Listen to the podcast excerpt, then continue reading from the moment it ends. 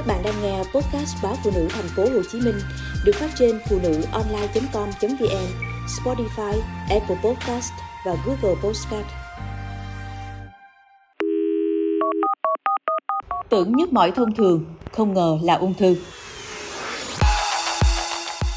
Khi bị đau vai nhức mỏi, nhiều người thường chỉ chú trọng xoa bóp, tự điều trị mà không biết rằng đây có thể là dấu hiệu của ung thư. Khi biết mình bị ung thư cổ tử cung, bà NTM, 60 tuổi, ngụ tại quận Phú Nhuận, thành phố Hồ Chí Minh, vô cùng bất ngờ. Năm tháng trước, bà bắt đầu bị nhức mỏi vai, nhưng cứ nghĩ là do lớn tuổi. Bà dáng cao, thỉnh thoảng đi châm cứu, trường ấm. Cách đây khoảng một tháng, bà thấy bị ra máu dù đã mãn kinh 5 năm, người uể oải, sụt cân. Khi đi khám phụ khoa, kết quả xác định bà bị nhiễm virus HPV tuyết 16 kèm bất thường tế bào biểu mô cổ tử cung, nghi ngờ ung thư cổ tử cung.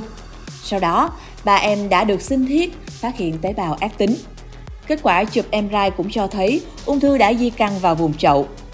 Ngoài đau vai, bệnh nhân còn đau khớp háng, đi lại khó khăn. Bệnh nhân được chỉ định phải cắt bỏ tử cung, sau đó hóa trị. Phó giáo sư tiến sĩ, bác sĩ Nguyễn Đình Khoa, trưởng khoa nội cơ xương khớp, Bệnh viện Chợ Rẫy ước tính Khoảng vài phần trăm bệnh nhân đến khám các vấn đề liên quan đến đau nhức xương khớp được phát hiện bị ung thư di căn.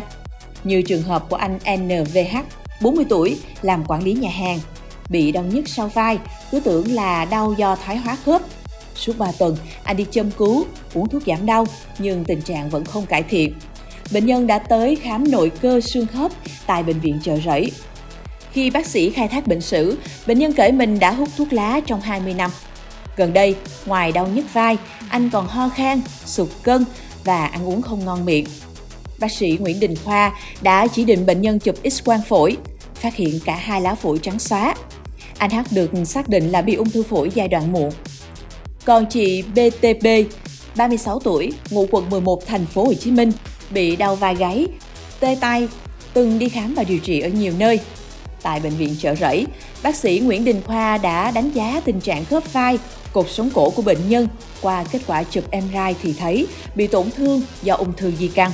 Bệnh nhân được xác định bị ung thư buồng trứng di căn vào xương.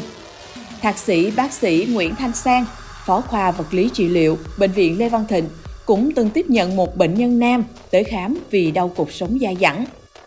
Bệnh nhân kể, tình trạng đau xuất hiện gần một năm trước. Anh đã tập luyện, áp dụng nhiều phương pháp nhưng vẫn không bớt.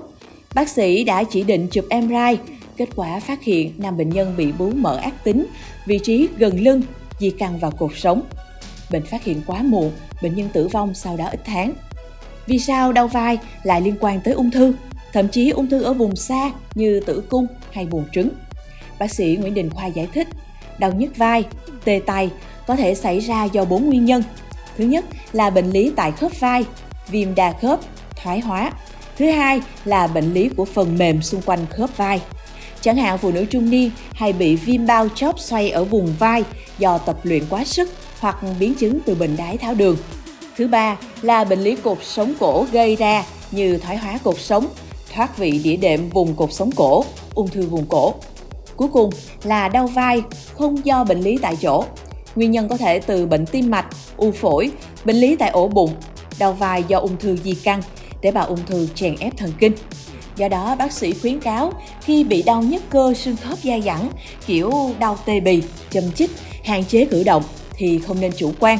Nếu người bệnh còn xuất hiện thêm các biểu hiện bất thường như sụt cân, thiếu máu, sốt thì đó chính là dấu hiệu nguy hiểm cảnh báo ung thư.